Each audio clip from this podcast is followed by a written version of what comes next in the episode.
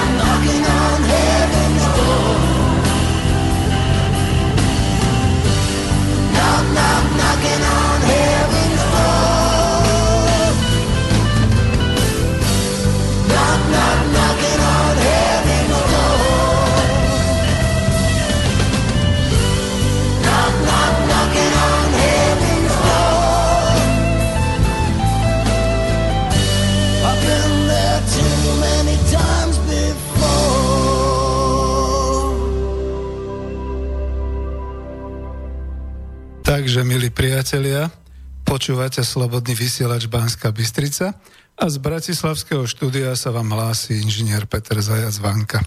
To, čo ste počuli, nie je nová zvučka relácie ekonomická demokracia.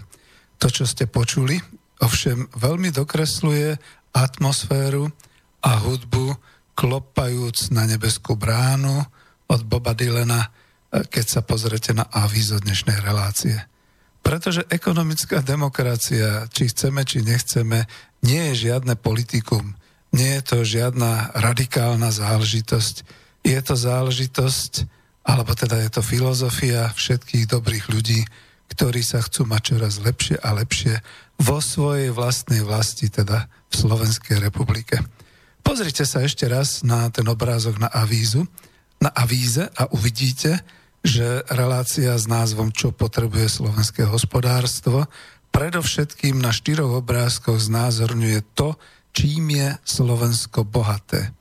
Je bohaté na šíre lány, je bohaté na lúky, je bohaté na možnosti dobrej pôdy a ornice, aby sa tu dalo dopestovať veľa potravín, čiže je tu možná sebestačnosť. Tam v diálke niekde máme hory. Máme tu vodu, vodu, ktorú sme dokázali skrotiť takým veľdielom, ako je Gabčíkovo. Máme stovky, ba tisíce prameňov vody a sme na tzv. streche Európy, kde steká dostatok vlahy a vody tak, aby sme ju mohli my zadržať a my zužitkovať. A potom tam máme ešte lesy, lúky, pasienky. Čo potrebuje ešte slovenské hospodárstvo viac? Áno, ľudí. To je pravda. A práve preto táto pesnička mala navodiť atmosféru toho krásneho, čo máme a toho krásneho, čo môžeme využívať. My sa nemusíme predsa pachtiť za akými si globálnymi, nadnárodnými, konkurencieschopnými statkami, ktoré budú okupovať celý svet. Takže až teraz začíname tou správnou melódiou, povedal by som tým, e, tou zvučkou, ako vždy. Čiže vitajte pri počúvaní ekonomickej demokracie.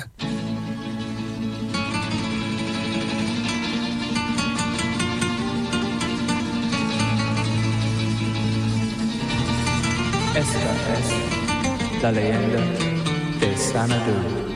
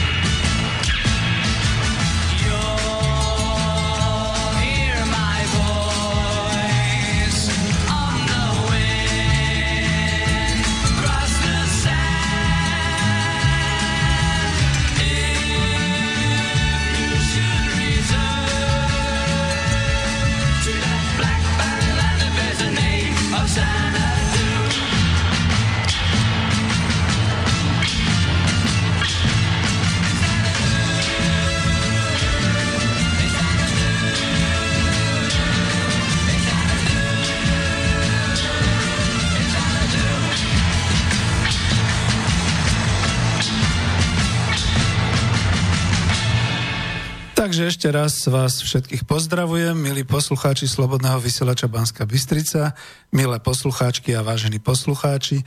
Dnes je 24.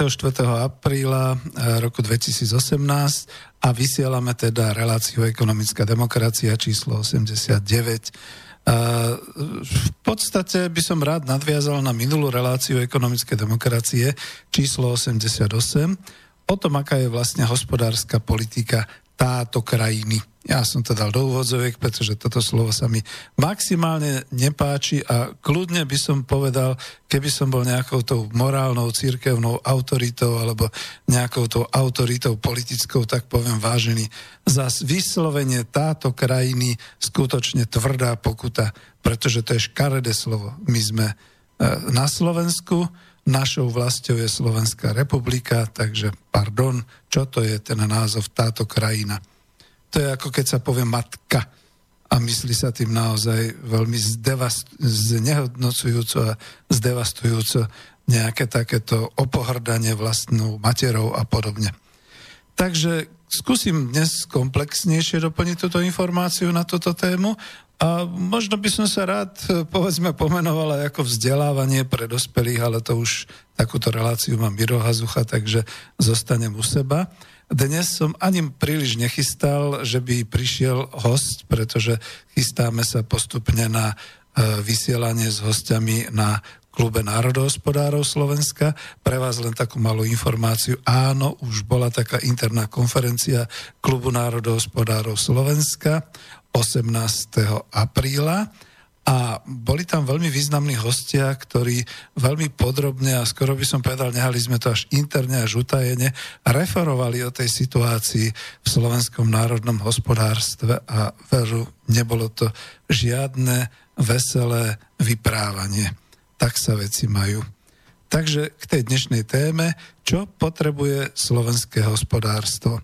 Ak budete chcieť, aj keď si myslím, že naozaj ten čas tejto relácie, tá frekvencia relácie je skôr na počúvanie a potom na linkovanie, takže ak by predsa len niekto naživo počúval, nech sa páči, môžete nás volať na telefónne číslo 0950 724 963, to je to mobilové e, číslo sem do redakcie, alebo mailujte na známu elektronickú adresu studio zavináč slobodnyvysielac.sk alebo pokiaľ nás počúvate z webu a z nejakého streamu a máte tam na webe e, v ľavom rohu takú tú zelenú podlhovastú ikonku otázky do štúdia, napíšte nám.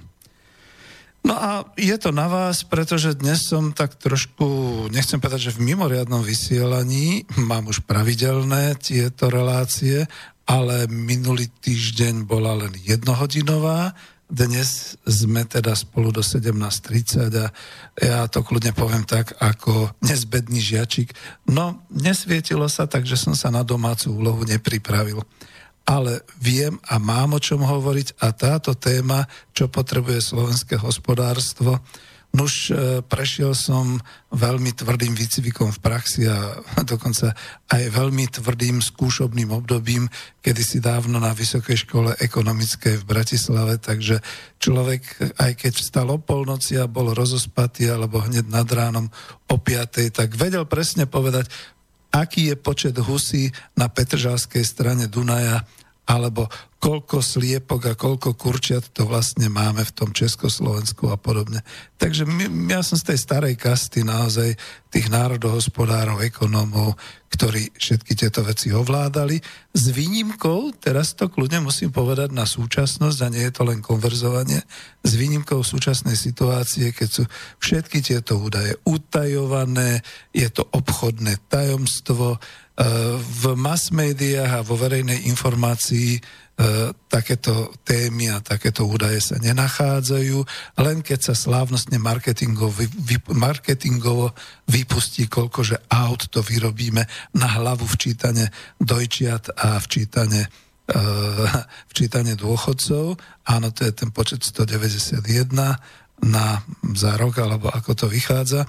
A ešte väčšia sranda je, že tieto údaje, aj keď máme zákon o e, verejnej informovanosti, vám nikto nikdy, nikde len tak nedá. Môžete ísť síce na štatistický úrad a pýtať sa, môžete ísť samozrejme na Infostat a zisťovať si a robiť analýzy, ale viete, už keď sa zadávajú tie údaje, sú skreslené nie vtedy, keď ich vlastne vy potom používate k nejakej analýze. Lenže tak, ako sme si zvykli v predpovedi počasia hovoriť o pocitovej teplote, takisto máme aj určitú pocitovú, pocitové vnímanie tej situácie, pretože viete, keď vám nakoniec povie premiér, e, skoro som povedal táto krajiny, nie, premiér Slovenskej republiky, že Slovensko je úspešný príbeh, mne nedá nič iné, len skonštatovať, milite sa, pán premiér, Slovensko nie je úspešný príbeh, pretože naozaj sú v ňom stá tisíce a možno aj nejaký ten milión ľudí, ktorí sú v dosť e, chabom stave blahobytu, čiže nemajú žiadny blahobyt, skôr žijú z ruky do úst a ktorí teda nezažili ten svoj úspešný príbeh a je nás veľmi veľa. Aj tí, ktorí nakoniec vycestovali, pretože to tak liberáli hovoria, že tí, čo vycestovali, to je ten náš úspešný príbeh. Hm. Neviem, ako to v histórii bolo, ale potom boli asi úspešní aj všetci tí naši vysťahovalci a počas CK monarchie, počas Prvej republiky, počas vojny, po vojne, počas socializmu. Takže čo to potom ako melieme o nejakých tragédiách a, a nejakých takýchto veciach? Všetci boli úspešní. Je to len uhol pohľadu.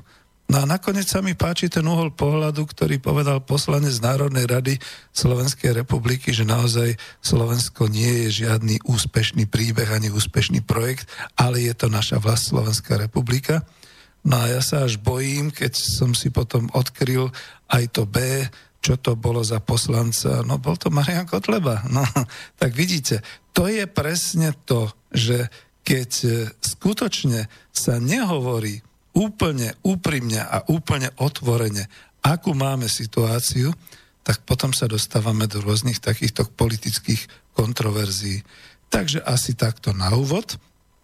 No a keďže e, viete o tom, prečo sa relácia vlastne volá ekonomická demokracia, iba zopakujem, ak niekto nový pribudol, že k počúvaniu tejto relácie tematicky definované ako ekonomická demokracia ma priviedol fakt, že ak by som teda definoval nejakú našu budúcnosť, alebo to, k čomu sa skôr ako smerujeme, alebo čo by som chcel, kam by sme sa smerovali, tak je to o troch prvkoch ekonomickej demokracie.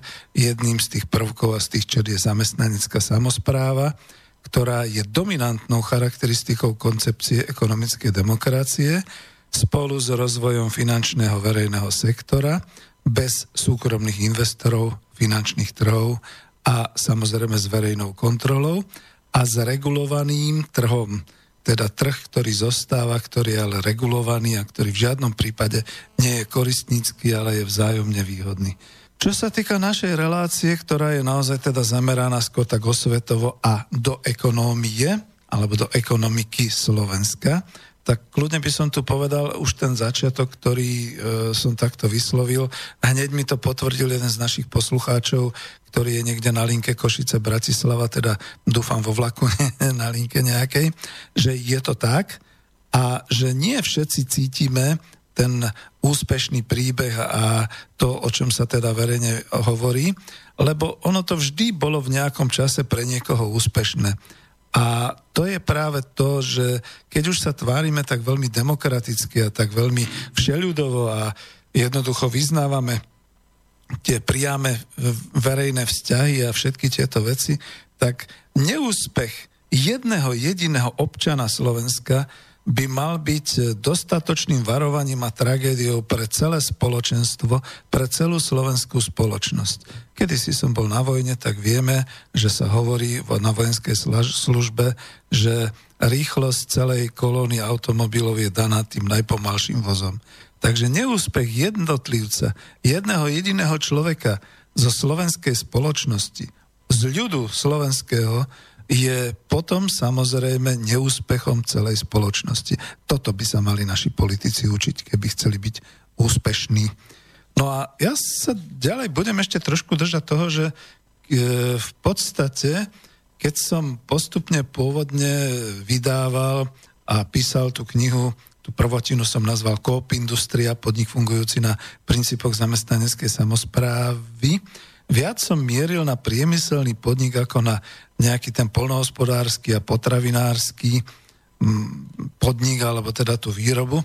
Ale dnes sa možno e, v tej svojej reči aj oprem o taký rámec, z ktorého by sa dalo vychádzať pri obnove slovenského národného hospodárstva práve na základe polnohospodárstva, pôdohospodárstva, výroby potravín, hospodárenia s vodou a s lesmi na Slovensku. Za to tam bolo aj to avízo a z toho chcem teda vychádzať.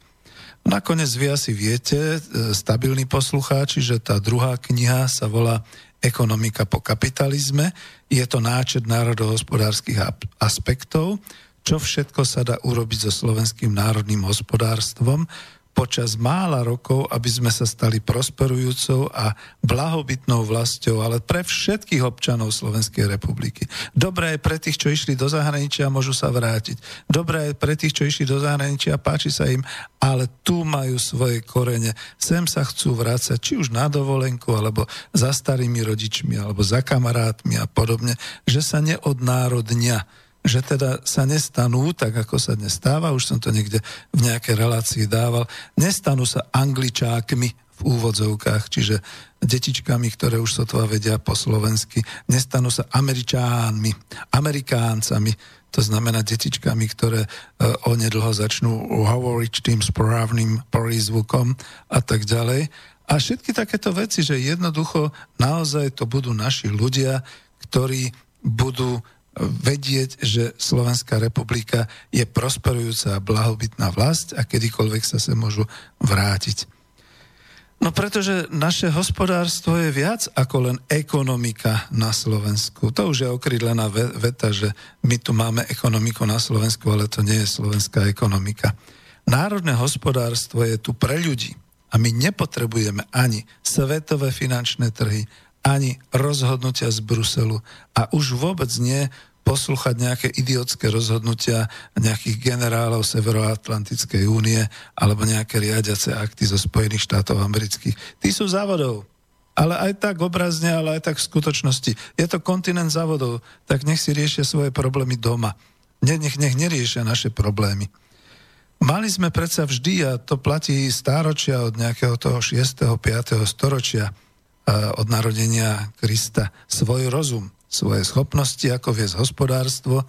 A minulý týždeň mi to pripomenul v relácii Klub národospodárov Igor Lacko. E, my sme tu gazdovia. Gazdovia a gazda a hospodár to je niečo viac ako len účtovník, finančný macher na finančných trhoch alebo daňový optimalizátor, to všetko dohromady.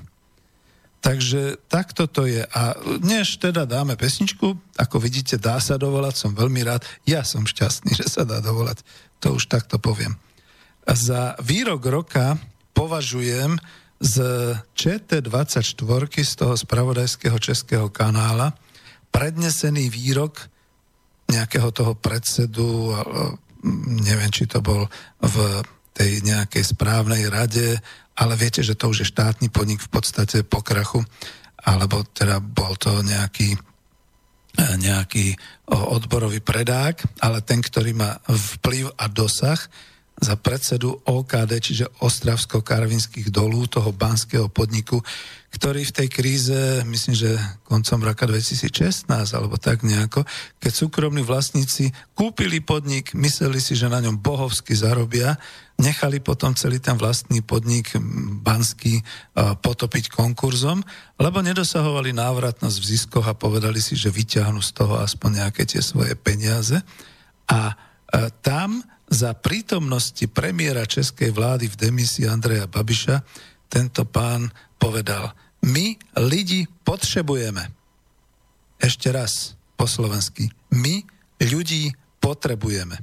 No aký je to rozdiel od slov súkromných vlastníkov OKD, ktorí vytunelovali firmu a chceli ju dať konkurzne utopiť, ľudí povyhadzovať, získať vlastným úpadkom naspäť svoje peniaze. Takže tiež si myslím, že my tu v našej vlasti našich ľudí pre prácu a pre život potrebujeme. Práce je tu dosť. A bude aj dobre platená, keď sa za to vezmeme všetci. He's a real sitting in his nowhere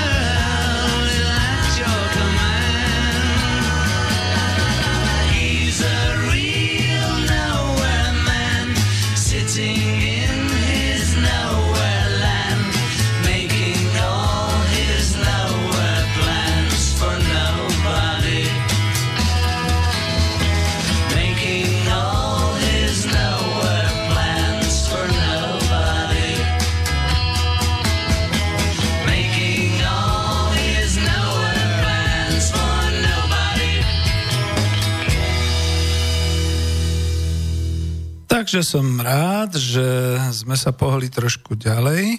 Po tom úvode ďakujem pekne, ak budete chcieť niekto zavolať, tak už to ovládam. 0950724963 je telefónne číslo. Na mail mi pri, prišlo také titity od môjho kolegu z Bystrice. Áno, jasné, ja sa to učím, vravím, že e, nie všetky prvky, povedzme, tu zodpovedajú tomu, čo by som e, už ovládal, ale v tomto prípade toho telefónu to bolo nejaké také zaujímavé, ale už to je, takže OK, kľudne volajte. Ešte raz 0950724963. Dnes som trošku možno taký, nie že improvizovanejší, ale jednoducho taký voľnejší. No a e, čo ešte teda, alebo čo ďalej hovoriť o slovenskom hospodárstve, čo potrebuje slovenské hospodárstvo? Zatnem do živého. Naozaj potrebuje slovenské hospodárstvo už piatú montovňu na výrobu luxusných aut, ktoré sa tu sotva predajú v nejakom promile, v takom počte.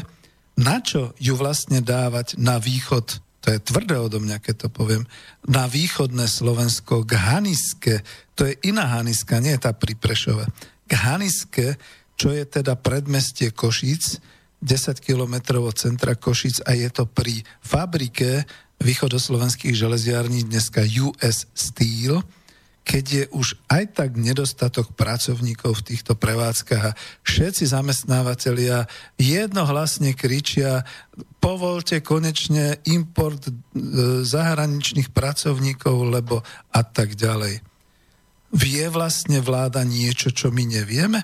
Teraz kladem takú otázku vie povedzme vláda, že sa jedného dňa, možno už v roku 2018, možno v 2019, celá výroba vo východoslovenských železiarniach dnes US Steel zastaví, tak ako v OKD a, a ľudia sa budú vyhadzovať na dlažby, to kladiem ako otázky. Ja nie som investigatívny novinár, lebo som sa to neučil, nevyučil som sa na žiadnych vysokých investigatívnych školách, ale kladiem túto otázku, vie vláda niečo viac, ako vieme vy? Lebo tá monokultúra automobiliek mala svoj význam. No ako dobre, ja naozaj ako ekonom kľudne poviem, aj keď som voči tomu vždy brojil, mala svoj význam v 90.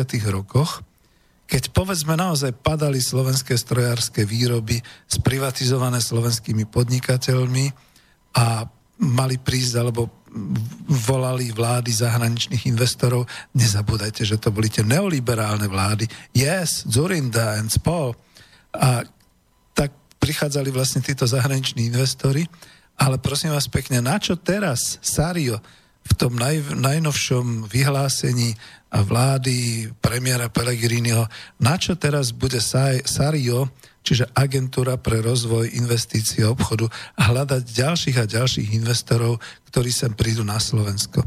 Lebo oni sem prídu už naozaj iba preto, aby vytiahli svoje vkladané investície v ziskoch a tieto zisky budú udržiavať stálymi znižovaními nákladov, teda aj mzdových nákladov.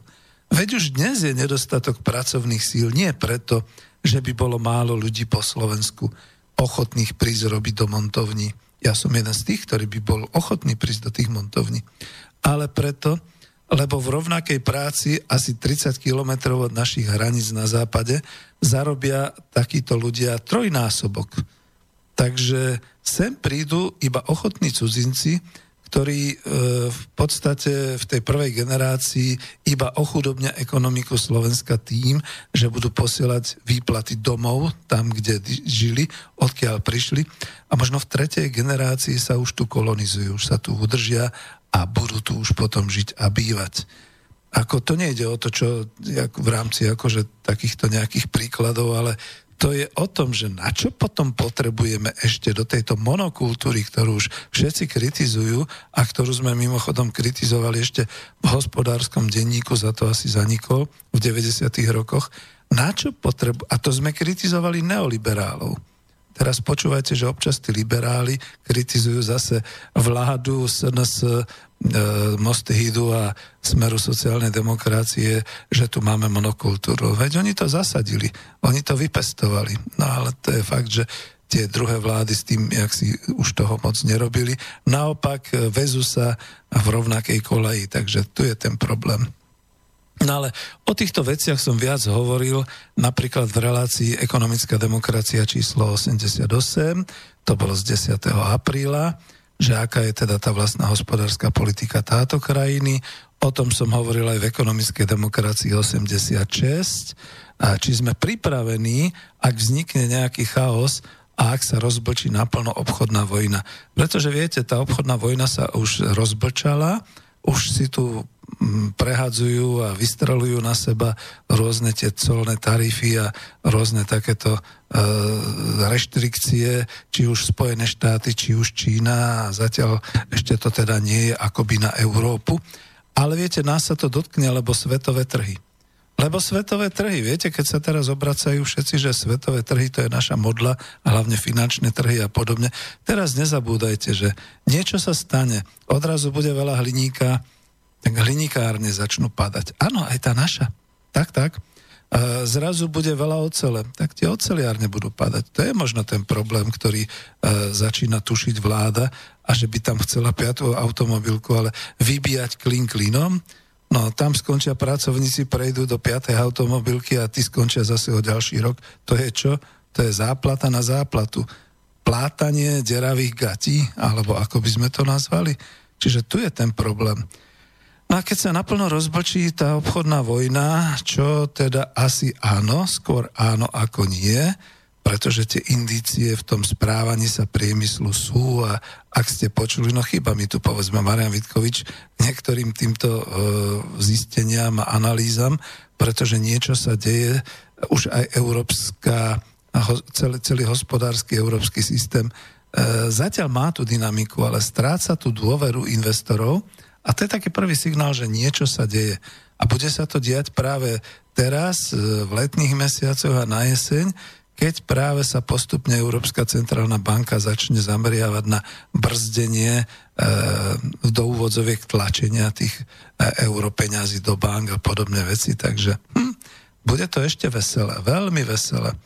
No, v ekonomickej demokracii číslo 76 e, som spomínal v tej téme Prichádza čas zamysleť sa, to bolo dokonca ešte v 10. oktobri 2017, že čo by sme mali robiť ďalej.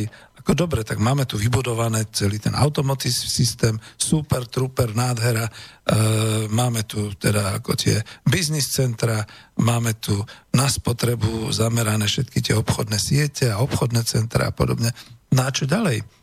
No, nemáme potravinovú sebestačnosť, nemáme bezpečnosť potravín a tak ďalej a tak ďalej. Hmm tak treba naozaj čas zamysleť sa. V ekonomickej demokracii 74 som spomínal, že aké máme vlastne zdroje Slovenska. To bolo dokonca 12. septembra 2017. Ono to ten čas letí. Ja to kľudne poviem tak, že keď pozerám dozadu na tie relácie, tak e, keď to niekto raz spracuje, vyťahne z toho pardon, vyťahne z toho určité fakty, dá to dohromady počas nejakých tých e, mesiacov alebo rokov, tak povie, a, bože, ale veď ten zajac vám to hovoril a vy ste ho nepočúvali. A to už bude zajac dávno niekde rozprášený na krematóriu alebo podobne. Keď všetky tieto veci sa zídu v jednom bode. Aké máme vlastne zdroje Slovenska a ja znova pripomínam, že tie najväčšie, najvzácnejšie naše zdroje, to sú, to sú naši ľudia, naši občania. Ale nie len, čo ja viem, ten možno milión práceschopného obyvateľstva v tejto chvíli, to znamená tí ľudia od 18 do nejakých 62 rokov, ale aj všetci tí, ktorí sú v dôchodkovom veku, je to milión 500 tisíc ľudí a už minulé v relácii Klub národohospodárov s Igorom Lackom som pripustil, že keby len polovica z nich, a myslím si, že to je viac, keby len polovica z nich bola ešte stále dnes schopná aktívne sa zúčastňovať pracovného procesu, tak my takto mrháme našimi ľudskými zdrojmi a to nehovoriac naozaj o tých 300 tisíc, možno dneska už 500 tisíc emigrantov, ktorí sú už vonku a ktorí sa nám nevrátia. Nedávno teraz tu bola relácia, ktorú viedol Boris Koroni veľmi dobre s tým našim vedcom zo Sávky, kde sa človek veľmi podrobne dozvedel, ako je to, ako je to, keď mladý človek občan Slovenska vedec sa vráti do svojej alma mater ustanovizne, teda do Slovenskej akadémie vied a ako to potom je. Ja som tam napísal aj takú poznámku, že celý ten prípad e, e, týchto našich mladých vedcov, ktorí sa vrátili a ktorých dokonca vyhodili z osávky a podobne, mi pripomína toho, to, to, ten salierizmus toho Mozartovho čo to bol, hm, spolupracovníka, alebo teda kolegu, ktorý závidel jeho talent a preto ho teda nejak ustrkával a obviňoval a ohováral, dokonca ho pripravilo slávu v určitých momentoch. Takže je to taký salierizmus, bez ohľadu na to, či to je v kapitalizme, socializme, ale je to jednoducho takéto ľudské. Čiže aj toto sa deje. A to je varovanie pre tých našich mladých, ktorí by mali prísť do republiky, pretože oni prídu zvonka obohatení skúsenosťami. Ja by som sa rád obklopil takýmito chlapcami a devčatami a urobil nejaký, nejakú tú hospodárskú organizáciu lebo oni už niečo zažili, oni už vedia, tu nejde o to. No jediné, čo je, že asi by sme si nevedeli na začiatok v tom prvom roku nejako s tými platmi a tak ďalej. A keby boli ochotní a keby šli do toho, tak určite by sme našli nejakú cestu. Takže a okrem týchto ľudských zdrojov a vedomostí má Slovensko skutočne prekrásnu prírodu.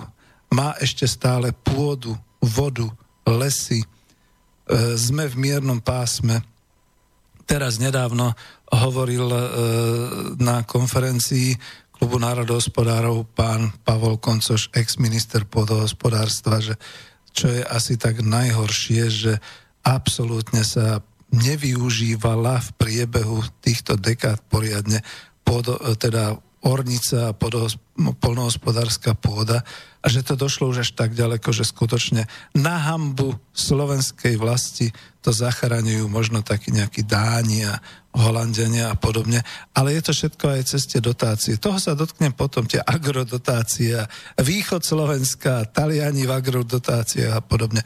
To skúsim ešte niečo povedať k tomu. Dobre, takže takto to je. A potom ešte, čo sa týka nielen zdrojov, ale aj v klube národospodárskom, myslím, že to bolo v relácii 03, ešte zo 17. oktobra, e, som hovoril, že národné hospodárstvo, alebo dával som teda tak, takú celú tému, že národné hospodárstvo, čo to vlastne je? Pretože ľudia nevedia po tých e, pomaly 29 rokoch, keď už ľudia narodení v roku 1990 dnes sú ekonomicky aktívni, oni si nevedia predstaviť, čo to je národné hospodárstvo. Pre nich je Československo, okrem toho, že im to ešte politicky všelijak zhovadzujú a všelijako, pre nich je Československo nejakou takou kapitolou ako pre nás CK mocnárstvo. A, a takéto veci, čiže treba naozaj im e, vysvetliť, povedať ten názor a hlavne v tom, čo to je to národné hospodárstvo. No to je niečo také, že jednoducho pokiaľ vo svete majú nejaké problémy s cenami a s nejakými zdrojmi a vedie sa možno obchodná vojna a vedie sa všeličo, ty tu doma máš naše vlastné obchody, v ktorých nakupuješ náš vlastný tovar a v tento náš vlastný tovar je kvalitný, je bezpečný, je zdravý. Vieš, že tým, že kupuješ tento tovar, dávaš niekomu nejakú, nejaký podiel na obžive v rámci národného hospodárstva a on zase pre zmenu tým, že konzumuje alebo a, užíva niečo, čo ty vyrábaš alebo čo ty robíš, tak zase prispieva tebe na tvoj blahobyt. A to neznamená, že sa chceme uzatvoriť tak, ako to bolo to bolo uzatvorené politicky. Naozaj bola studená vojna. A dnes netreba vysvetľovať, čo je to studená vojna, že? Všetci sme to videli v priamom prenose. Tie, tých 103 striel letiacich na Sýriu, na e, suverénny štát, kde tri krajiny jednoducho porušili všetku tú suverenitu a zautočili len pod tým, že niekto niekde niečo povedal a že niekto naharal a tak ďalej. To bola studená vojna. Takto sme to zažívali aj my kedysi v minulosti a takisto to v podstate bolo potom naozaj zavreté, vytvárali sme si vlastné národné hospodárstvo, boli vlastné hranice, všetky tieto veci. Nie, tam sa nechceme vrátiť, ale dosť možné, a toto je kus politika v tom, čo hovorím, je možné, že nás svetová obchodná vojna a svetoví agresori donútia práve tým rozvinutím toho prostredia studenej vojny vrátiť sa, vrátiť sa k tomuto prostrediu a robiť tieto opatrenia. Lebo my to nechceme. Ja by som ďalej veľmi rád pokračoval a budem potom v relácii tuto vysvetľovať aj také veci, na čomu môžeme stávať, čo je naša výhoda. Čo je naša výhoda, ktorú naše povojnové generácie e, našich dedov a otcov nepoznali. Lebo my máme tu výhodu, že dobre, tak v tejto chvíli sa nachádzame v európskom hospodárskom a sociálnom systéme. Je to tu otvorené, je voľný pohyb kapitálu, ľudí, e, tovarov, služieb, ale ešte niečo, z čoho sa dá ťažiť, keďže je to všetko tak otvorené.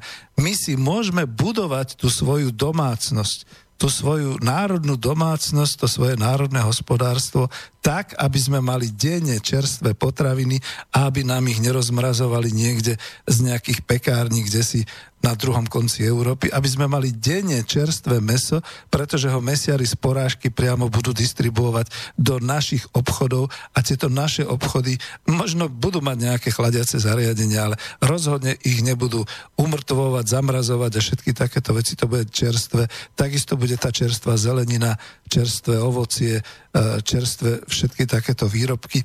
A potom môžeme siahnuť aj do globálneho obchodného systému a kúpiť si nejaký ten luxusný tovar, ktorý je potrebný a ktorý vieme, že naozaj z tej proveniencie, odkiaľ pochádza, je ten super, ten najlepší, ten tip-top one a všetky takéto veci. Ale tie základné veci si pre Boha udržme doma a rozvíjajme doma lebo naozaj, keď sa to zoberie podľa tej stupnici maslovovej, tak čo potrebujete najprv pre prežitiu? No potrebujete mať strechu nad hlavou, potrebujete sa najesť, napiť, o, o, odieť, obuť. Toto všetko by sme mali vedieť v našej domácej ekonomike, v našom národnom hospodárstve vyrobiť.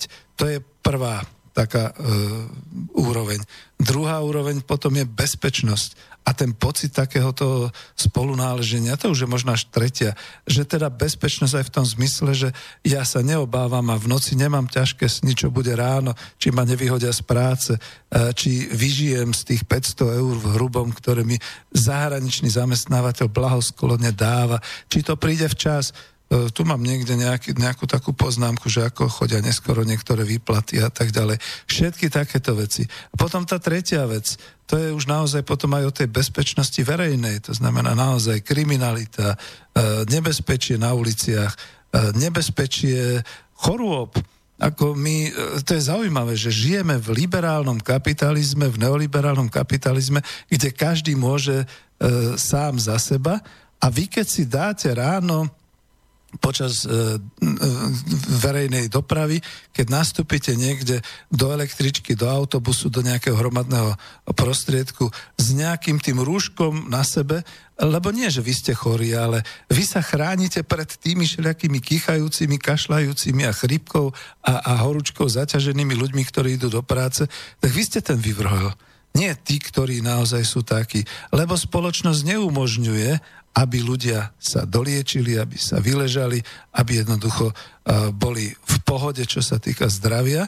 A to už je potom možno aj dokonca tá štvrtá úroveň, to znamená taká tá určitá úroveň sebarealizácie, lebo keď stále žijete len z uh, ruky do úst, stále v podstate ste niekde na hrane toho pádu, uh, ten pád môže zapričiniť jedna blbá chrípka alebo ochorenie vašich detí alebo svokra vám ochoria, musíte sa o ňu starať, alebo čokoľvek ďalšie. Toto všetko naozaj likviduje tu ten náš dobrý pocit nejakého toho šťastia a blahobytu v tej našej vlasti a toto všetko nám vlastne spôsobuje naozaj toto nebezpečie, takéto všelijaké, ktoré tu máme a ešte navyše to zdravotníctvo, ktoré teda už dávno nie je zadarmo, ktoré teda je platené. Aj o tom bolo na konferencii povedané až sa bojím povedať autora, ktorý tam doniesol, ale téma bola o zbytočnosti súkromných zdravotných poisťovní a on to pekne vypočítal, že stálo nás to už 5,4 miliardy eur Viete si predstaviť, čo za 5,4 miliardy eur mohlo mať slovenské zdravotníctvo, keby neboli zdravotné súkromné poisťovne? A keby to tak, ako to zase niektorí moji kolegovia hovorili, lebo ja sa zdravotníctvu nerozumiem, keby to jednoducho obhospodarovala dnes pri našej úrovni technológie, elektronizácie a podobne, keby to obhospodarovala, obhospodarovala jedna jediná kancelária, taká tá zdravotnícká kasa na ministerstve zdravotníctva. A toto Druckera nenapadlo, ani nemohlo, pretože on bol vyškolený v niečom úplne inom. A, a dáme si ďalšiu pesničku, aby som nehromžil toľko.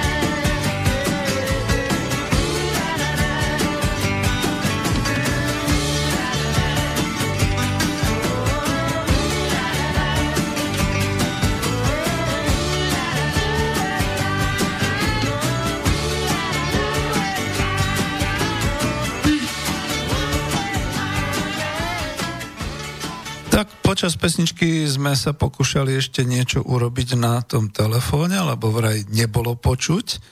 Tak, e, tak dobre sme sa povyprávali s poslucháčom a žiaľ Bohu asi von to nešlo, čo mi je ľúto.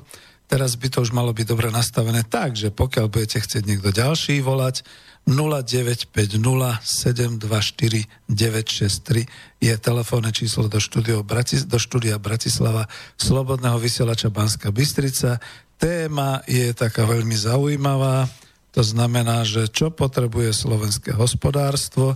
Schválne nehovorím, že je to, že čo potrebuje ekonomika, Slovenska alebo na Slovensku, lebo ja, ja, tá by hlavne potrebovala znova založiť Takže čo potrebuje hospodárstvo slovenské?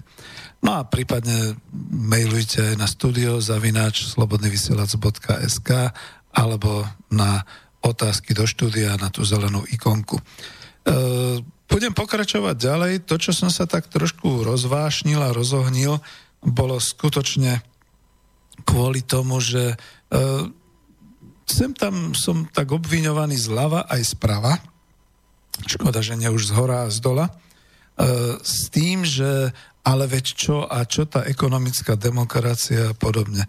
Ja som tu mal nedávno svojho priateľa, áno, ten, ktorý mi zasponzoroval aj veľkú časť e, tej knihy Coop Industria, s ktorým som teda ako spíkoval, hovorili sme po anglicky a tak ďalej.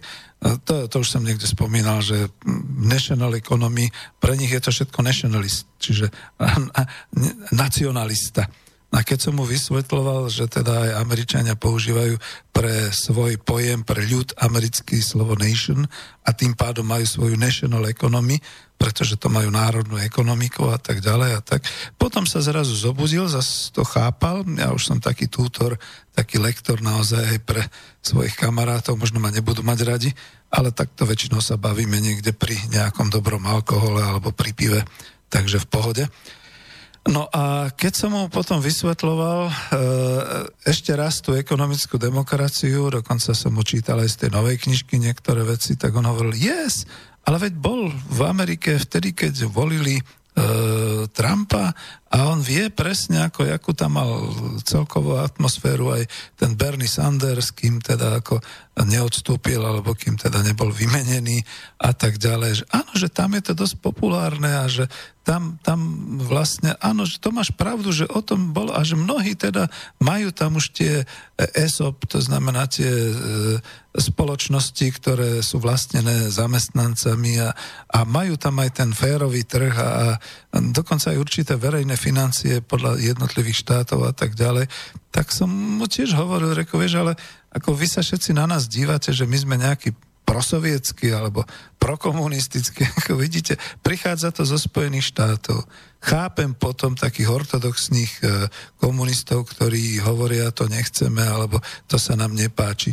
Lenže doba sa posunula. Naozaj sa píše rok 2018, e, končí druhá dekáda 21. storočia. E, všetci predvídajú, že tu sa budú lámať no dúfam nie kosti, ale že tu sa bude lámať zase história a bude zase zmena celého toho spoločenského a, a, a politického a hospodárskeho systému. A tieto veci sú, nechcem povedať, že odskúšané, ale tieto veci okolo e, ekonomické demokracie, okolo týchto vecí sú skutočne z praxe. Mňa najviac mrzí, keď niektorí e, teoretici si to nevedia predstaviť. A teraz už nebudem stále, lebo to furt opakujem, ale ako tú základnú moju protiotázku mám, a vy ste si vedeli predstaviť, že súkromný vlastník, napríklad ten, čo vlastní tú Fukuyamu, ju nechá tak zdevastovať, proste bude šetriť natoľko na materiáloch, aby nakoniec e, znížil pôvodne e, plánované nejaké tie zábrany a podobne, aby teda tá voda zaplavila, uhasila atomovú elektrárňu, aby to tam teda došlo k tej kontaminácii a k takýmto veciam. A vy si viete predstaviť, že súkromná firma, ktorá má znižovať energetické náklady, tak ich znižuje tam, kde sa dá, čiže vyhadzuje ľudí, čiže potom bere ľudí, ktorí sú nekompetentní a, a neschopní, a kľudne poviem, nie sú odborníci a neha ich pracovať na odborných miestach, takže títo ľudia potom naozaj e, zapričinujú havárie všeličoho možného alebo vyrábajú rôzne súčiastky, ktoré sa potom použijú do tých špičkových e, dopravných prostriedkov, ktoré potom havarujú a tak ďalej a týmto spôsobom. A napríklad mne naozaj ten český vedec jeden presne vysvetlil, z čoho vznikli tie prióny a choroba šialených kráv, že jednoducho sa z roka na rok u týchto súkromných firiem znižovala tá energetická e, nutnosť tej energie pri, e, pri spalovaní tých mršín a pri pre, pretváraní, deštruovaní na tie oleje a na, na tie krmné mučky a podobne, až sa tam skutočne ten prión objavil. No a dnes to máme naozaj také, že furt sa vyrábajú lacnejšie a lacnejšie lieky, lacnejšie generika. Čo myslíte, z čoho tak asi mohli povznikať v zdravých generáciách našich detí a našich vnúčikov také tie ťažké všelijaké alergie a potom naozaj také tie celiatie a všelijaké takéto veci. To je iba z toho šetrenia, z toho, a to všetko robia vlastne súkromné firmy, čiže to je presne opak. Ľudia nadávajú na štát, alebo ich to naučili neoliberáli. Začnime sa pozerať na prsty súkromným vlastníkom, lebo súkromný vlastník je zodpovedný iba za svoj zisk. Za to, že vloží niekam svoj nejaký vklad, investíciu a že z neho dostatočne veľa vyťahne. Tak toto je. To už nie sú žiadni otcovia vlasti ani piliere spoločnosti, o akých písali severskí spisovatelia 19. storočia. To už nie je ani žiadny Baťa, ktorý sa teda snažil a naozaj pozdvihoval tú československú spoločnosť a podobné veci. Toto sú už súkromní vlastníci. A my sme vlastne to celú tú éru súkromných podnikateľov a vlastníkov po roku 1990 veľmi tvrdo pocitili a tvrdo sme za to aj zaplatili.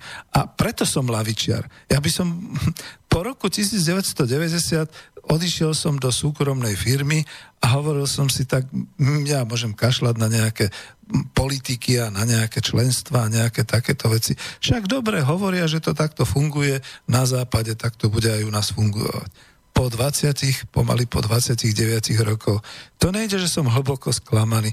Som otrasený že to je zase iba celý ten neoliberalizmus a všetky tieto veci, ktoré akurát zapričinujú tú nezmyselnosť e, tohoto systému ekonomického a sociálneho, e, ktorý sa skutočne zvrháva celý ten globálny e, spôsob. No ale ja som chcel hovoriť hlavne o slovenskej ekonomike a o slovenskom hospodárstve a tuto to teda naozaj vrátim naspäť k tomu, že to znamená, že keď toto všetko vidíme, my sme tak malá krajina, je nás dohromady 5,5 milióna so všetkými rozvrstveniami, so všetkými národnosťami, so všetkými sociálnymi a, a bohatými a so všetkými takýmito, že my nemôžeme si dovoliť tvoriť nejaké svetové dejiny a niečo ovplyvňovať a podobne.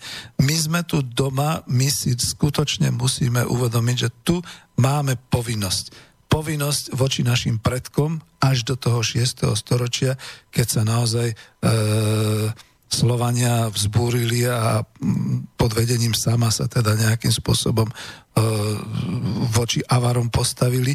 My sme tu doma, tak ako to e, robili vlastne veľmoži, ktorí organizovali Veľkomoravskú ríšu, my sme tu doma, tak ako tu slovenské obyvateľstvo a moravské a české obyvateľstvo prežilo celý ten starovek, stredovek až novovek. My sme tu doma dokonca aj počas týchto dvoch vojen, ktoré tu boli v Európe.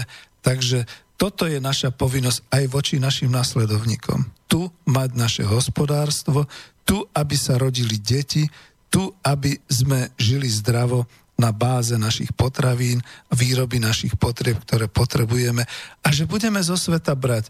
Veď teraz si beriem také, naozaj ako čítam dostatočne veľa, tak si beriem také príklady, že prirodzene a samozrejme, že ešte aj tí slovanskí veľmoži, ktorí mali veľmi veľa toho vyrobeného zo slovenskej pôdy, prírody a zo slovenských zdrojov, nakoniec ten vtedy módny meč, dalo by sa to porovnať taký ten obojstranný meč e, s nejakým tým správnym švihom a, a so správnym kalením a podobne. To bolo niečo, ako keď dneska povieme, že je to, uh, čo ja viem, Industry 4 že je to niečo také. No samozrejme, že tam žiadny veľmož nepovedal, my si to vyrobíme sami. Nie. Na to bol ten obchod, vtedy tá výmena, dneska by to bol medzinárodný obchod a tak ďalej, že tie najnovšie výdobytky zo sveta, z tej globálnej ekonomiky, samozrejme, by sme preberali a budeme preberať a budeme takí šikovní. Nebudeme takí blbí, že to odmietneme a staneme sa niekde nejakými polpotovcami žijúcimi iba na slame alebo nejakými, čo ich kedysi obviňovali, že sa potom pouzatvárali, aj keď ich uzatváral, to znamená všetky tie krajiny, ktoré sa dostali do, uh, do embarga, svetových veľmocí a podobne, takže museli žiť naozaj z podstaty a sami.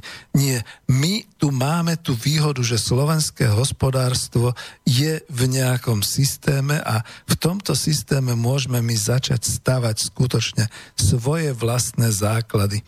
Šokujúce pre mňa bolo počuť z úst ex-ministra e, Koncoša, že v Polsku majú okolo 30 štátnych majetkov, ktoré sú rozmiestnené a umiestnené tak, aby skutočne tá polnohospodárska výroba šlapala. Tak my si furt myslíme o Poliakoch, že sú priekupníci a aj hľa. Že v každej e, nemeckej krajine, teda v každom tom štáte, zve, e, spolkovom a podobne, je nejaký štátny podnik zásobovací a podobne.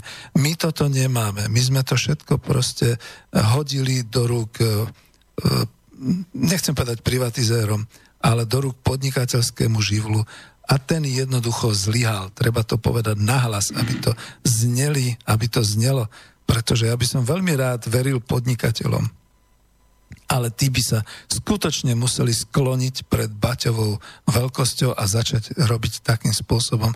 A to ešte hovorím, že ani Baťa nebol vlastne taký nejaký ideál, koho pomenovať. Možno naozaj toho Františka Čubu z legendárnych e, agrokomplexu Slušovice, agrokombinátu Slušovice. No a tak som sa pekne rozhodnil, že žiadna ďalšia pesnička, takže my si jednu pustíme a potom pôjdeme ďalej.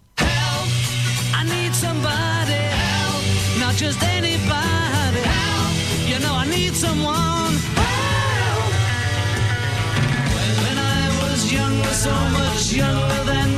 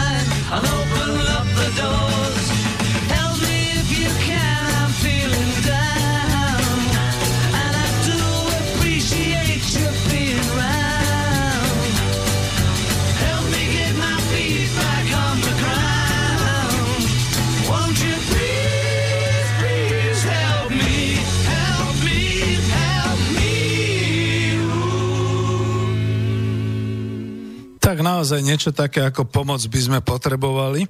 No ale ak sa hovorí, pomož si človeče, aj pán Boh ti pomôže. Takže mám tu takú zbierku, to dostávam zase od jedného z členov klubu národohospodárov, monitoring médií a tam sa veľmi veľa píše takých všelijakých zaujímavostí, agrodotácie, o Európsky parlament aj vďaka Slovensku rieši dvojakú kvalitu potravín. Ako viete, môžete vy, ktorí tam na uliciach protestujete a, a pravičiari nadávať na ministerku polnohospodárstva, podhospodárstva, zase na sa pani Matečnu. Faktom je, že to je prvý minister, ktorý bol ochotný ísť bojovať s Bruselom a s Európskou úniou za kvalitu potravín, za protidiskriminácii. My sme o tom vedli dávno. Ale žiadny minister z tých predchádzajúcich vlád to predsa neurobil. Ani smerácky, ani liberálny, nikto. Tak teraz ako čo? Ďalší z článkov. Šafárenie s drevom by mala zatrhnúť Slovenská lesnícko-drevárska inšpekcia. Bude vznikať. Takisto znova pod uh, aj uh, vedením ministerstva pôdohospodárstva. Článoček, ktorý mňa zaujal. Vývoz jahňat pre Veľkou nocou opäť klesol u nás sa predaj zvyšuje. E, vedia vôbec ľudia, že my skutočne jahňatá ako špeciálnu komoditu e, vyvážame najmä do Talianska a do ďalších krajín pred Veľkou nocou. To ešte keď som ja pracoval v tom podniku zahraničnom obchode Koospol, to vám bola komoditka. Ale vtedy bola komoditka aj uh, hydinové meso a ja som tu mal niekde taký článoček, ktorý, uh, neviem, či to nájdem, ktorý píše Koncepcia versus realita, téma hydina. Agrárny sektor je v zlom stave. Trend vývoja agrárneho sektora je v príkrom rozpore s koncepciou rozvoja pôdohospodárstva Slovenskej republiky na roky 2013 až 2020, schválený vládou v roku 2013. A tu sa píše aj o vývoji hydiny. Skúsim to, neviem, či sa mi to podarí, možno bude medzi tým zase niekto volať, alebo bude mail, ale skúsim, čiže mám o čom hovoriť. Sú aj pozitívne veci v týchto rôznych prehľadoch.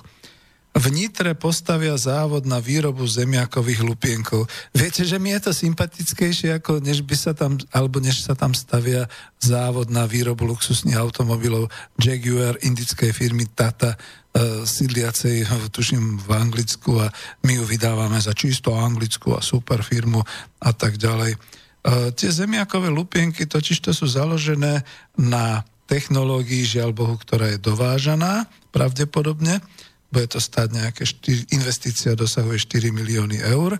Ale čo je dôležité, e, no žiaľ, my si už túto technológiu nevieme vyrobiť, a práve tým, že by sme v našom hospodárstve znova sa orientovali viac na polnohospodárstvo a na potravinársky priemysel, na spracovateľský priemysel, dostali by možnosti práve všetci títo výrobcovia, spracovatelia všelijakých tých materiálov až kovu, až toho, aby teda vyrábali tieto technológie. Napríklad na výrobu lupienok, lupienkov, keď sa to tak povie a že firma už je etablovaná, uh, už sa dve desať ročia pe- venuje pestovaniu vlastných zemiakov a len pred, prednedávno začali vyrábať zemiakové lupienky. No ideálne. No chceli ste niečo z praxe odo mňa, tak vám to čítam, pretože uh, mnohí ľudia sa stiažujú, aby sme neboli teoreticky. Bánovce nad Bebravou, uh, podnik Milsi modernizuje a zdvojnásobí výrobu parených sírov. Bánovské pareničky, poznáte ich? Ako to je neuveriteľné, že kade ja chodím a hlavne teda voči cudzencom a keď im tieto veci ako pareničky, napríklad aj Bánovce, odovzdávam. Oni nevedia, čo to je. Minule som musel znova upozorniť, pay attention, dávajte pozor, to je síce údený sír, ale bude dobré, keď si ho dáte na chladné miesto. Prípadne ho hneď večer zjete, lebo však to, to je potravina, to je kúpené. Oni sú také zlaté, pekné, všelijaké tieto naše páreničky, korbáčiky a podobné veci. Niektorí ľudia si to skoro nehávajú ako nejaký suvenír zo Slovenska. Takže takto to je. No a teraz, aby bolo aj niečo negatívne, nie len toľko toho pozitívneho, čo som čítal. A už to tu niekde budem mať. Agrosektoru chýba multifunkčná stratégia. Písalo sa 31. marca a v slovenských národných novinách. A odpoveď na otázku, ako v súčasnosti zaobchádzame s našim národným bohatstvom, a symbolom štátnosti, teda s pôdou. Pôda je naše národné bohatstvo a záruka štátnosti. Odpoveď na takú závažnú otázku nemôže byť bohužiaľ uspokojivá. A to píše predstaviteľ nezávislého združenia ekonómov, zdravím vás priatelia ekonómovia, že ešte v roku 91 e, Nezes pôdu definoval ako historicky objektívne prvotnú existenčnú základu nášho, základňu nášho národného bohatstva, je prírodnou platformou a zároveň zdrojom plodivých, živných a pracovných podmienok nášho obyvateľstva. E, k tomu poviem komentár, veď my, nikto z nás nechce, pre Boha mladí ľudia, spamätajte sa, nikto z nás nechce, aby, ste, e, aby vám z nôh trčala slama, aby ste prehadzovali niekde nejaké hnojivo, aby takéto veci, veď e, dnes je naozaj to moderné pôdohospodárstvo a polnohospodárstvo založené, nie že dnes, veď máme z čoho vychádzať. Už agrokombinát Slušovice, mal v sebe tie prvky tej automatizácie, vysokej mechanizácie, prechádzal na výpočtovú techniku, tak dneska to naozaj bude také. Mne sa páčilo niekde v nejakých článkoch takisto, že sa písalo o tom, že napríklad, myslím, že veľmi rád pochválim, chvíľu som s ním spolupracoval, teda ako keď som chvíľu robil takého novinára, e, žurnalistu Jozefa Sedláka, pán Jozef Sedlák, ktorý píše do Pravdy prevažne, aj do rolnických novín možno a píše e, články z oblasti potravinárstva a poľnohospodárstva. No, tam, ja už to len ako prečítam v takých zlomkoch, povedzme, ale že naozaj dnešné polnohospodárstvo to nie sú nejakí tí kidači hnoja a nejakí tí, čo, čo kosia trávu a, a nejaký taký. Samozrejme, že to k tomu patrí, pretože to je báza, to je základ. To je základ, ktorý si prežije každý, kto pri voniach polnohospodárstvu a je to hlavne u tých malých súkromných fariem alebo vždy v každom hospodárskom dvore niekde v domácnosti úsvokry a šeli, ako sme to zažívali. Ale naozaj tie veľkokapacitné alebo aj tie stredné polnohospodárske podniky, prvovýroba sú už organizované tak, že naozaj tam tých ľudí nie je až tak veľa, nepotrebujú ich, a keď si protirečím, že dobre, v, v tejto oblasti by mohli pracovať povedzme tí nezamestnateľní, určite pretože čím viac sa rozširuje výroba, tým viac je potrebná ľudská pracovná sila a nie všade sa dajú použiť e, traktory, nie všade sa dá použiť mechanizácia, pretože sa pracuje vonku. Je to ovplyvnené počasím tak si predstavte, že vám e, v podstate v deň, keď ste si naplánovali, alebo keď idete siať, alebo čokoľvek robiť na široké lány poli, začne tvrdo pršať. Tam už sa s traktormi nedostanete. Samozrejme, že sa neorie na nejakých voloch alebo niečo podobné, ale musíte použiť inú techniku, alebo možno blbý príklad som dal. Jednoducho, je to vonku, je to v exteriéri, to znamená, že e, častokrát sa skutočne musí zapojiť e, drsne e, živá ľudská sila a, a a ľudia s základnou nejakou mechanizáciou, čo sú krompáče, lopaty, až vidly a všelijaké takéto veci. Ale to len mimoriadne. Sú mimoriadne situácie ako nikdy ste neboli zavalení snehom na nejakej highway, kde ste vlastne ako e, vďakovali v Bohu, že vám otec povedal, vezmi si do auta aj nejakú lopatu, aby si sa mohol odhádzať od snehu. A ďakovali ste Bohu, že máte možno nejaké tie e, koberčeky alebo nejaké tie reťaze, ktoré môžete nasadiť a takéto veci. O tom to je, to je v exteriéri polnohospodárstvo je práca častokrát v exteriéri, ale keď sa vydarí a keď sú na to prostriedky a sú financie, tak je to veľmi elegantná práca. Tie traktory, ktoré môžete obdivovať na tých polnohospodárských výstavách, alebo povedzme aj priamo, keď idete niekde do podnikov, tie už sú dneska klimatizované, tie majú jednoducho tie isté prvky, ako má automobil, to znamená pri cúvačke e, pozeráte sa nie dozadu a do, do zrkadiel, ale máte tam nejakú obrazovku. Majú tam nejaké laserové, čo ja viem, zameriavače, v tomto prípade nezbraňové, ale naozaj na to, aby vedeli rovno, ja neviem, kosiť, vytrhávať a čokoľvek, čo sa robí na poli a tak. A Peter, uh, Jozef Sedlák k tomu teda písal niekde v novinách, že veď existujú aj u nás odbory, kde sa ľudia môžu vyučiť. Uh, mechanizátor, technik, Dokonca priamo v Rímavskej sobote v strednej odbornej škole práve vytvorili učebný obor agromechatronik. Počúvate dobre. Agromechatronik.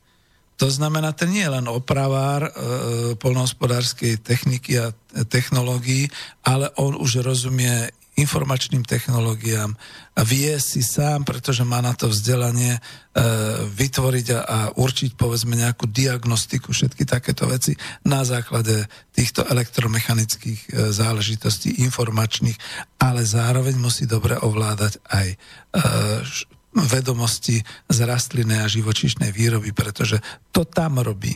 To nerobí niekde na počítači v nejakom virtuálnom priestore, ale to robí priamo v extraviláne alebo vo vnútri živočišnej výrobe a tak ďalej. To sa mi veľmi páčilo. A tu si dovolím ešte, prečo je to polnohospodárstvo, prečo sa orientovať v slovenskom hospodárstve na to. Článok v Pravde Jozefa Sedláka z 28. apríla a neuveríte, ktorého roku 2012. Ja budem novinára Jozefa Sedláka z tohto článku citovať plne. O necelých 40 rokov sa zvýši počet obyvateľov Zeme zo 7 až na 9 miliárd ľudí.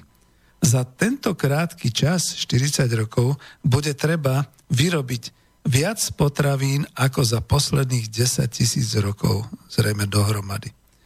Takže takto varuje Jozef Sedlák, náš skutočne kvalifikovaný e, agro- a polnohospodársky novinár a ja k tomu poviem iba to.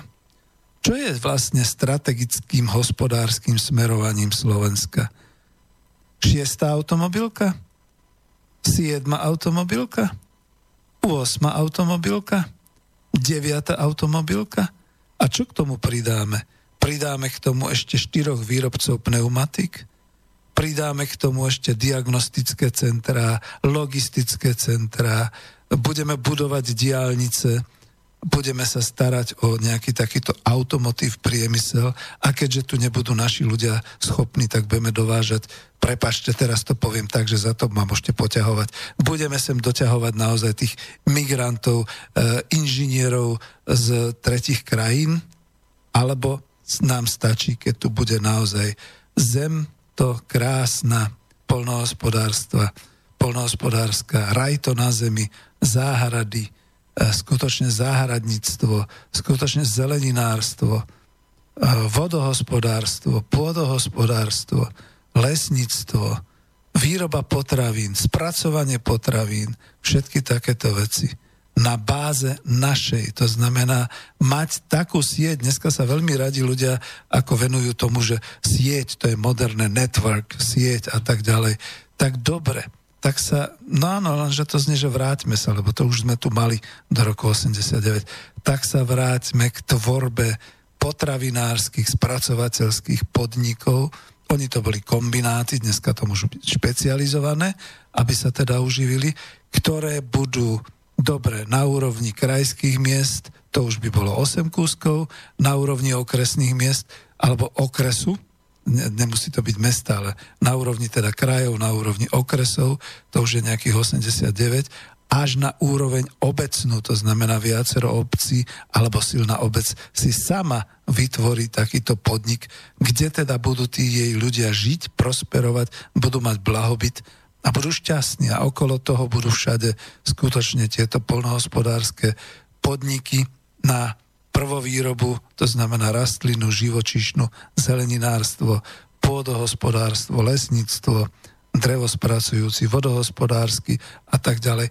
Potrebujeme my tu pre Boha živého tie automobilky to zbytočné strojárstvo, ktoré aj tak dnes už sme poklesli, už to nedobehneme.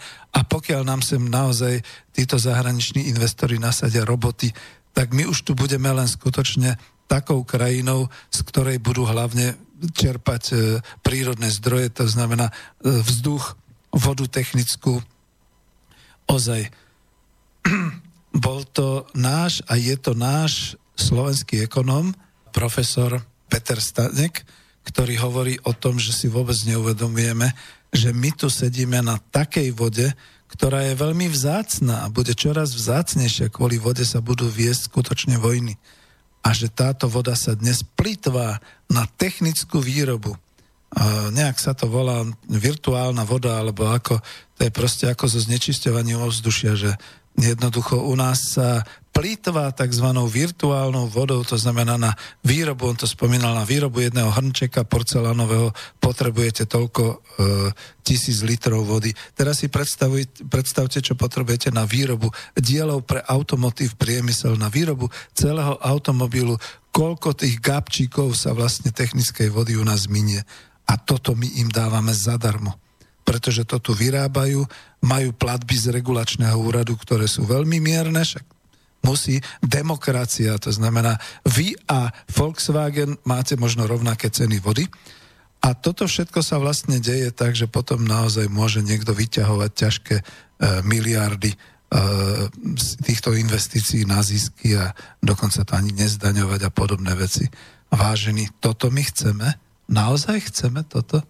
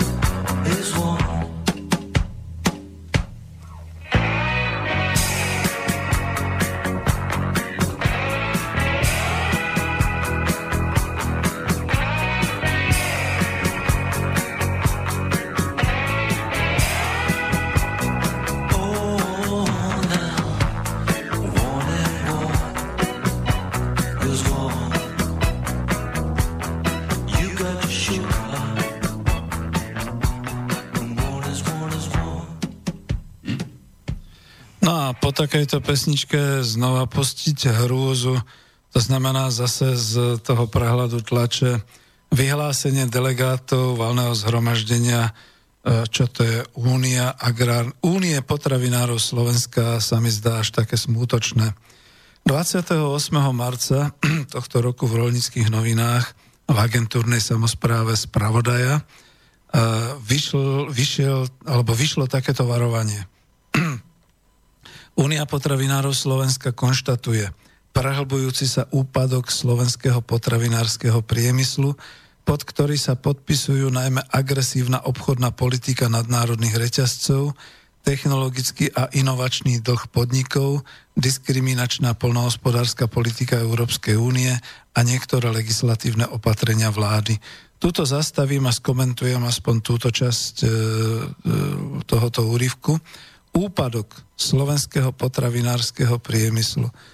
No, tí, čo narodení po roku 1990 si nepamätajú, ale my, čo sme žili uh, do 89. a po 89. vieme, dnes by sme povedali, že už vtedy to bola taká veľmi veľká masmediálna kampaň. Možno sme si ju organizovali sami.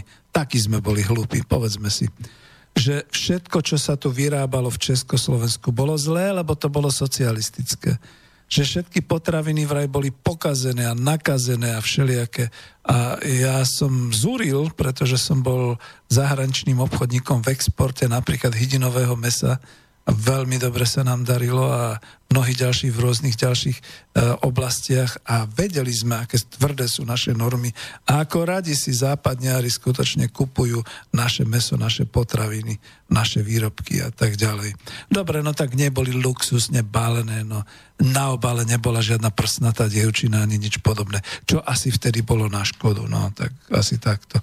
No ale to je ďalšia vec, ktorá je, že e, skutočne e, ten slovenský sám, slovenský potravinársky priemysel medzi tým sa dostal cez privatizáciu a cez tie rozkrádačky a cez tú agresívnu obchodnú politiku do, skoro, skoro do úpadku. A to potvrdzujem naozaj v tom, že teraz naozaj znova ak útočia na ministerstvo pôdohospodárstva, nech si uvedomia, čo za tých 20 rokov na koho útočili a komu teda ako sa vyhrážali a hromžili, keď až teraz, skutočne až teraz začala, začali aspoň nejaké pokusy o nejakú tú spoluprácu, o nejaké tie vytvárania projektov, kde nútia mnohé z týchto firiem, oni to nepriznajú, oni sú samozrejme potom sociálne veľmi zodpovední a veľmi radi chcú predávať slovenské produkty a tak ďalej, ale už ani nemajú aké. Lebo je tak podkosená celá tá uh, spracovateľská potravinárska výroba.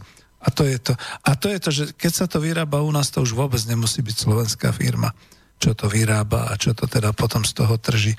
Ale dobre, bodaj by to aspoň bolo tak, že je to tu na Slovensku a vyrába to tu nejaký vlastník, ktorý je zo zahraničia, alebo aspoň teda financuje to. Budem pokračovať ďalej. Slovenská republika dlhodobo vykazuje v agropotravinárskom sektore viaceré nezdravé tendencie. Podiel domácich potravín na pultoch malobchodu sa dlhodobo drží na úrovni okolo 40 čiže až 60% všetkých potravín sa dováža. Zo Slovenska sa vyváža nespracovaná rastlina a živočišná produkcia a dovážajú sa potraviny s vyššou pridanou hodnotou. Áno, to zaznelo ešte niekedy, neviem, či to nebolo v 2016, že vzhľadom k tomu, že nemáme bytonky, my chodíme porážať meso do Polska a odtiaľ sa to už vozí sem ako finálny výrobok, samozrejme. No, no nie, nie, až, až, to je až škoda hovoriť tieto veci. Ďalej budem konštatovať cito, citov, citovaním. Únia potravinárov Slovenska podporuje kroky vlády Slovenskej republiky v oblasti riešenia dvojitých marží porovnateľných potravín a vyžaduje ich zverejňovanie. Slovenskí potravinári upozorňujú, že niektorí odberatelia neúmerne vyššími maržami zámerne diskriminujú domácich dodávateľov. Aby ste tomu rozumeli, tá marža je v tej kalkulácii povinná dohodnúť sa na nej, povedzme nejaké 2, 3, 4 a tak ďalej percentá pridané k tomu danému tovaru. A pozor, pre neekonomov zisk sa vytvára až koncom roka, keď sa spočítajú celkovo všetky náklady a potom všetky tržby a z toho potom vzniká povedzme zdaniteľný zisk, zisk s predzdanením a tak ďalej tieto veci. Ale tá marža to je to plánované. To znamená, ja e, vyrobím mlieko alebo vyrobím proste nejakú potravinu za euro 20 a pridám k tomu ešte teda tie marž, tú maržu nejaké 4,5-5% a ešte niečo si dá obchoda, tak toto predávam. Bodaj by to takto bolo. Ďalej, e, chcel som to len vys, vysvietiť, že o čo to ide a ako to teda naozaj vyzerá. A to je to, že ja to kľudne teda poviem, že e, v podstate je dosť veľký zápas teraz na Slovensku o tieto oblasti hospodárstva slovenského. Tak zápasme ďalej a bojujme, pretože naozaj to, tá monokultúra automotíva všelijakých takýchto vecí s tým, čo si teda naozaj myslia e, mnohí v mass že to je to, čo nás zachráni, to je to, čo nám rastie, čo je super a tak ďalej. Nebláznite. E, naozaj, e, ten živý príklad aj od toho môjho kamaráta. On má skutočne ten Porsche Cayenne. A keď došiel a obchádzali sme Volkswagen, tak on chcel vidieť, kde sa presne vyrába Porsche Cayenne, lebo to je fabrika Porsche. My sme mu vysvetlovali, že fabrika Porsche u nás neexistuje. Že toto je vlastne naozaj celé Volkswagen a tam v tej jednej hale sa robí for, Porsche Cayenne. A on sa pýtal, či by si ho mohol u nás kúpiť, či je tu dostať. No to, to sme boli v šoku. My sme boli v šoku, že vlastne v podstate, áno, taký Porsche Cayenne, no koľko ľudí to ročne kupuje na Slovensku? Hm? A teraz tu máme jedného zákazníka, ktorý si myslí, že keď ho kúpi priamo z fabriky, tak to možno vyjde aj lacnejšie. U nás nič takého neexistuje. My nepredávame tieto automobily. To predávajú svetoví díleri, oni z toho tržia, oni z toho majú zisky a peniaze. Nie my tu, výrobcovia na Slovensku. Takže takto to je. Ale skáčem z oblasti do oblasti a už mám len poslednú teda pol hodinku, takže čo som toto chcel ešte uh, hovoriť? Uh, No, jednu vec, uh, už v klube národohospodárov som spomínal o takej tej vízii, uh, ktorú mám uverejnenú aj v knižke Ekonomika po kapitalizme, lebo to nie je politická vízia a ani to nie je celá knižka o politike, ona je skutočne venovaná tomu, že budeme musieť začať niečo robiť, aby sme udržali naše hospodárstvo. Tak ako pán profesor Kučera píše o tom, že po E, rozplynutí sa po zániku Veľkomoravskej ríše, aj tak na Slovensku zostalo hospodárstvo. Slováci jednoducho zase zapriahli voli e, do, teda za pluhy voli, jednoducho siali, jednoducho žali, jednoducho rúbali dreva, jednoducho ťažili, jednoducho spracovávali, jednoducho žili. Tak aj my, nech sa bude čokoľvek diať, my budeme musieť jednoducho žiť na našom území pretože to nejde ako chcel brat e, pána Baťu, ktorého teda za to, je to jedna z vecí, prečo ho teda ako odsudzujú všetci, že teda ako keď už nevedel kam z konopí počas teda nacistickej okupácie e, Čiech a Moravia a Slovenska, tak vyhlásil, že on český národ radšej zoberie do Patagónie, mal veľkolepé plány, ako sa také stiahovanie urobí. Myslel to dobre, ale my tiež ako, čo, čo naši páni si myslia, že sa niekde vysťahujeme, že pôjdeme niekde do Patagónie, alebo čo, my chceme žiť tu, my sa chceme mať dobre tu, v slovenskej vlasti, v Slovenskej republike. Tak nám tu nevytvárajte nejaké budúce chiméry a nejaké budúce možnosti, úspešné príbehy Slovenska, ktoré sa dotýkajú vždy len nejakého 100 tisícového počtu nejakých tých uh, obyvateľov a, a, a podobne. Takže takto.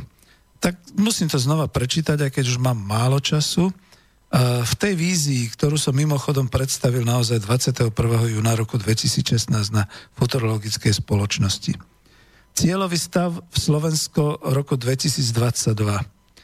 Slovensko. Situácia stabilizujúceho sa národného hospodárstva Slovenska, usporiadaného na báze uskutočňovaného národohospodárskeho plánu 2018 až 2022 ktorý už pracoval s prvkami národného vlastníctva celoštátneho významu a kolektívneho vlastníctva lokálnych aj regionálnych podnikov, regionálnych verejných fondov, koordinujúcich s Národným fondom verejných investícií a rozmiestňuje investície tam, kde to republika potrebuje, nie zahraniční investori, kde to republika potrebuje bilancovaním dodávok a produkcie po celej republike. A toto je to dôležité. E, skúsim teda pokračovať, niekde by som to tu mal mať, keď sa mi to zamieša, bude prúšvih. Áno. Keby som to mal nejak hlbšie konkretizovať, Takže národné hospodárstvo vlastní a obhospodaruje skutočne celé národné bohatstvo Slovenskej republiky a tvorí ucelený ekonomický komplex. K tomu teda dodám, lebo to v knižke nie je. Ako nemyslím si, že nič e, cudzie tu nesmie byť. A práve naopak. Dnes sme tak zosieťovaní a prepletení, že to už nerozoznáte, to už naozaj sa dá len dostatočnou analýzou a presnými nejakými spracovaniami a podobne povedať, čo je naše, čo je zahraničné a tak ďalej. Takže popri tom všetkom, tak ako to tu je, naozaj sa vytvorí určitá sieť, určitý ekonomický komplex slovenského národného hospodárstva sú obnovené, to už čítam, sú obnovené potravinárske výroby, spracovajúce vlastné domáce polnohospodárske produkty, rastlinnej živočíšnej výroby. Toto odvetvie zamestnáva množstvo všetkých tých vraj nezamestnateľných obyvateľov Slovenska a nezamestnanosť je prakticky zlikvidovaná. Slovensko dokáže zamestnať v iných odvetviach a v tých e, progresívnych, na to nadvezujúcich, aj tých vyše 300 tisíc občanov, čo v priebehu dvoch dekád museli emigrovať za prácou mimo republiky a teraz sa vracajú. Mimo toho dám do pozornosti ten príklad, ktorý je veľmi negatívny, čo sa odohral, ten salierizmus na Slovenskej akadémie vied. S týmto prístupom by sme sem naspäť ľudí nedostali. A ďalej pokračujem oblasť štátne lesy obospodarujú prírodu mimo polnohospodárskej pôdy. Spolu s urbárskymi spoločenstvami, spolupracujú na báze technicko-pestovateľskej a údržbárskej servisnej služby, zamestnávajú priamo svojich členov na miestnych urbariátoch a prekvitajú. Zabezpečená je nevýdaná ochrana životného prostredia a protipožiarné a protipovodňové systémy, Vybudované sú v každej obci a takmer sa eliminuje vznik lesných požiarov, ale aj záplav. E, tu odpočím, viete, o čom to je? celé to urbariáty, štátne lesy, vodohospodárstvo. Ak máme čo len tých 700 tisíc dôchodcov, ktorí sú schopní pracovať a ktorých žiadny IT ani zahraničný investor nezamestná, zamestnajú sa v týchto podnikoch štátnych a v urbariátoch. A naozaj s nejakou tou podporou štátu, pretože my nemusíme podporovať akurát eurofondy a všelijaké takéto a podporovať zahraničných investorov pre ďalšie a ďalšie automobilky. Toto všetko, keď sa teda tie finančné toky otočia dovnútra, do vlastnej krajiny, tak naozaj, keď už nič iné, oni to e, skutočne hovoria na ministerstvo životného prostredia, že je to teda e, tá krajinotvorná nejaká práca. Ale okrem iného, ak sa zabezpečí taká nevydaná ochrana životného prostredia tými protipožiarnými a protipovodňovými systémami, ináč pozdravujem Michala Kravčíka, rád počúvam jeho e, prednášky a teda to, čo hovorí. A to je presne ono, to je presne v tom zmysle. Len ja tomu dávam ako ekonom hospodársky aspekt.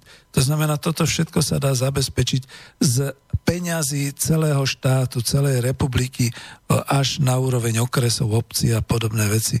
A myslím si, že e, no povedzte dôchodcovi, že bude mať pracovný pomer, že bude mať prácu a bude v podstate niektoré takéto veci zabezpečovať, robiť a podobne. Šťastní budeme. Budeme šťastní, lebo budeme v extraviláne, zároveň budeme v spojení s ostatnými, budeme komunikovať. Budú sa vytvárať tie protipožiarne, protipovodňové systémy. A dokonale nám žiadna Kalifornia ani žiadna Atabaska hroziť nebude, pretože my sme tu natoľko E, rozdrobený a myslím teda v tom dobrom, že natoľko máme kontrolu svojho malého územia Slovenskej republiky, že toto by sme dosiahli. Tretia oblasť. Zatiaľ to bolo teda obnovenie potravinárskej výroby, lesy, e, extravilány, urbariáty a podobne.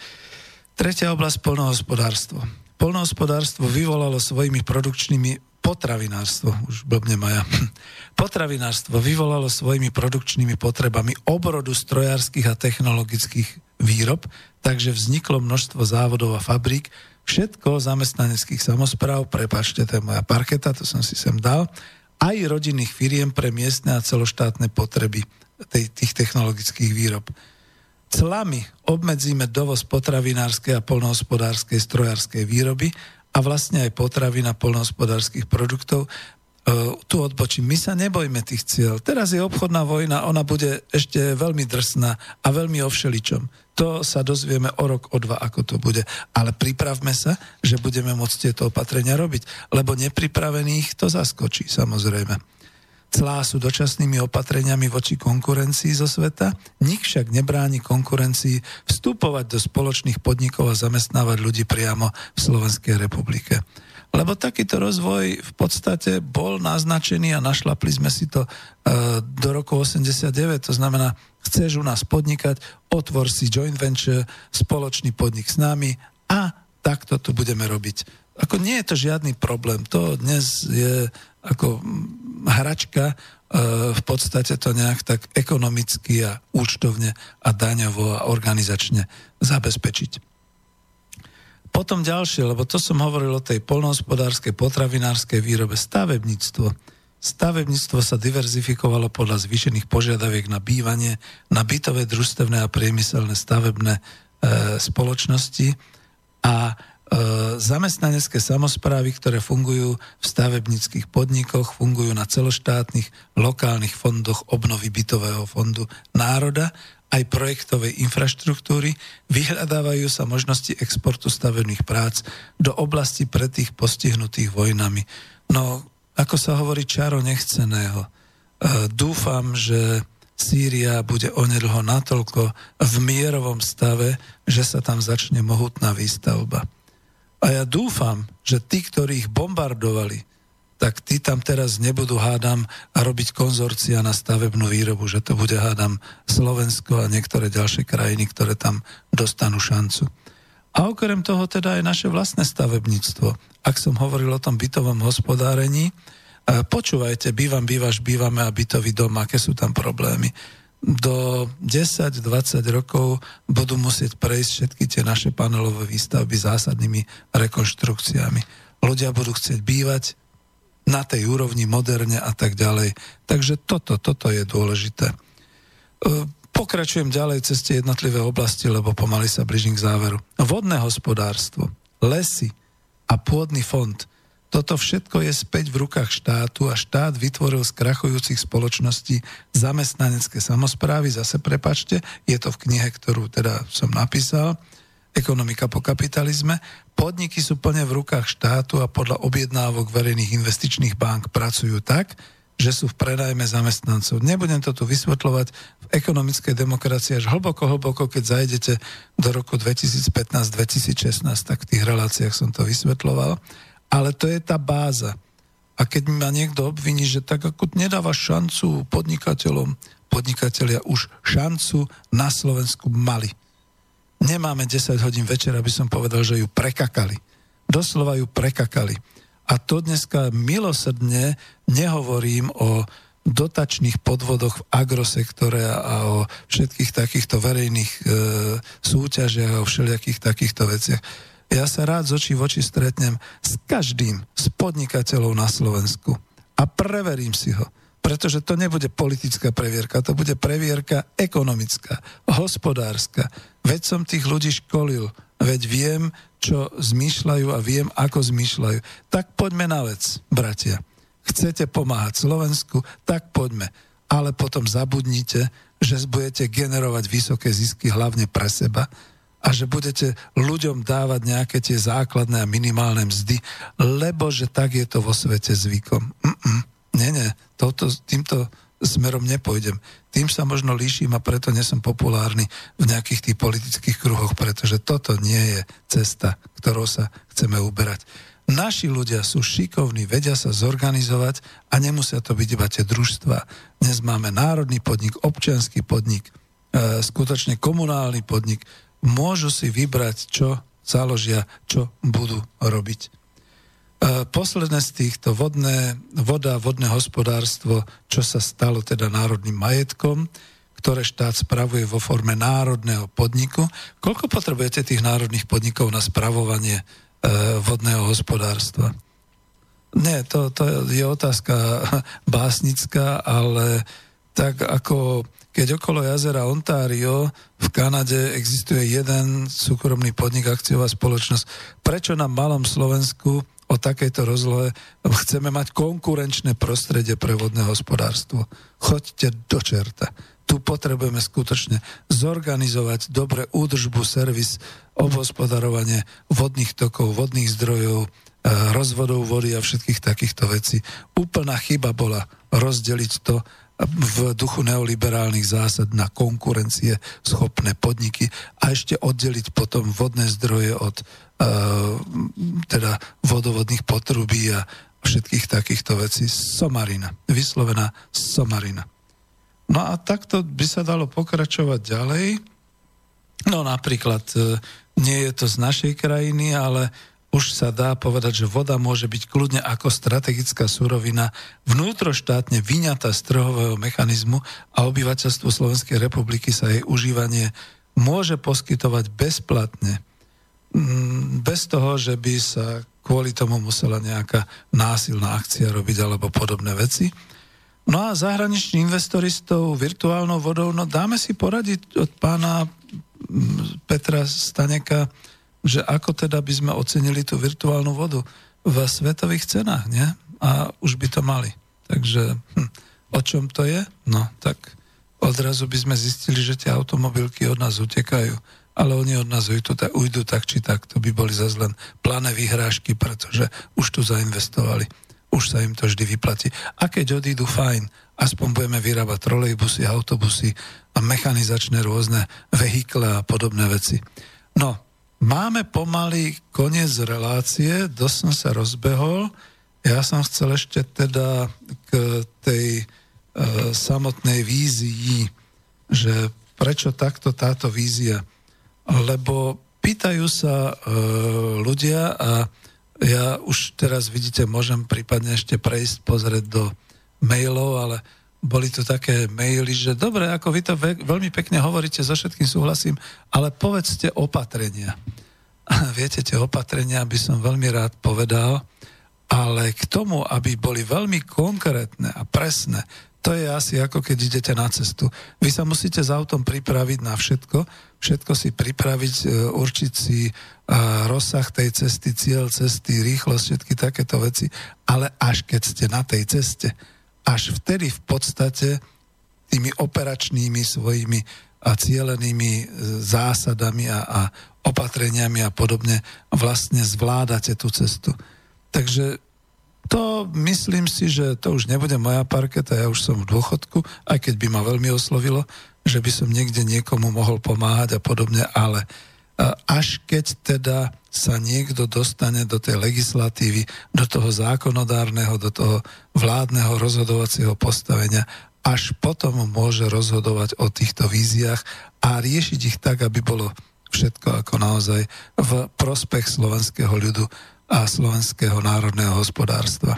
Čo sa týka toho, že tako prečo niečo samotne a prečo nie, ako s tým nemám problém ja občas niekomu vypomáham s nejakými, povedzme, prácami alebo podobne a je to naozaj na báze dobrovoľnej, tak ako tuto vo vysielaní Slobodného vysielača. A rád by som sa pustil do nejakej veľkoleposti. Ale poznáte takú veľkoleposť nejakú okolo seba? Niečo veľkolepé, nejaký taký veľkolepý hospodársky podnik, ktorý by sa mal zrealizovať.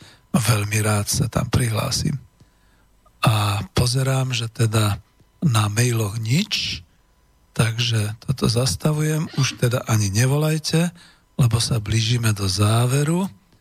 A teraz rozmýšľam, či dáme ešte pesničku, alebo sa s vami rozlúčim. No, pravdepodobne už to vyjde akurát na pesničku, takže veľmi pekne ďakujem za počúvanie, ako som sa teda spätnou väzbou dozvedel, ten telefonát nebolo poriadne počuť v relácii. Hm, stáva sa.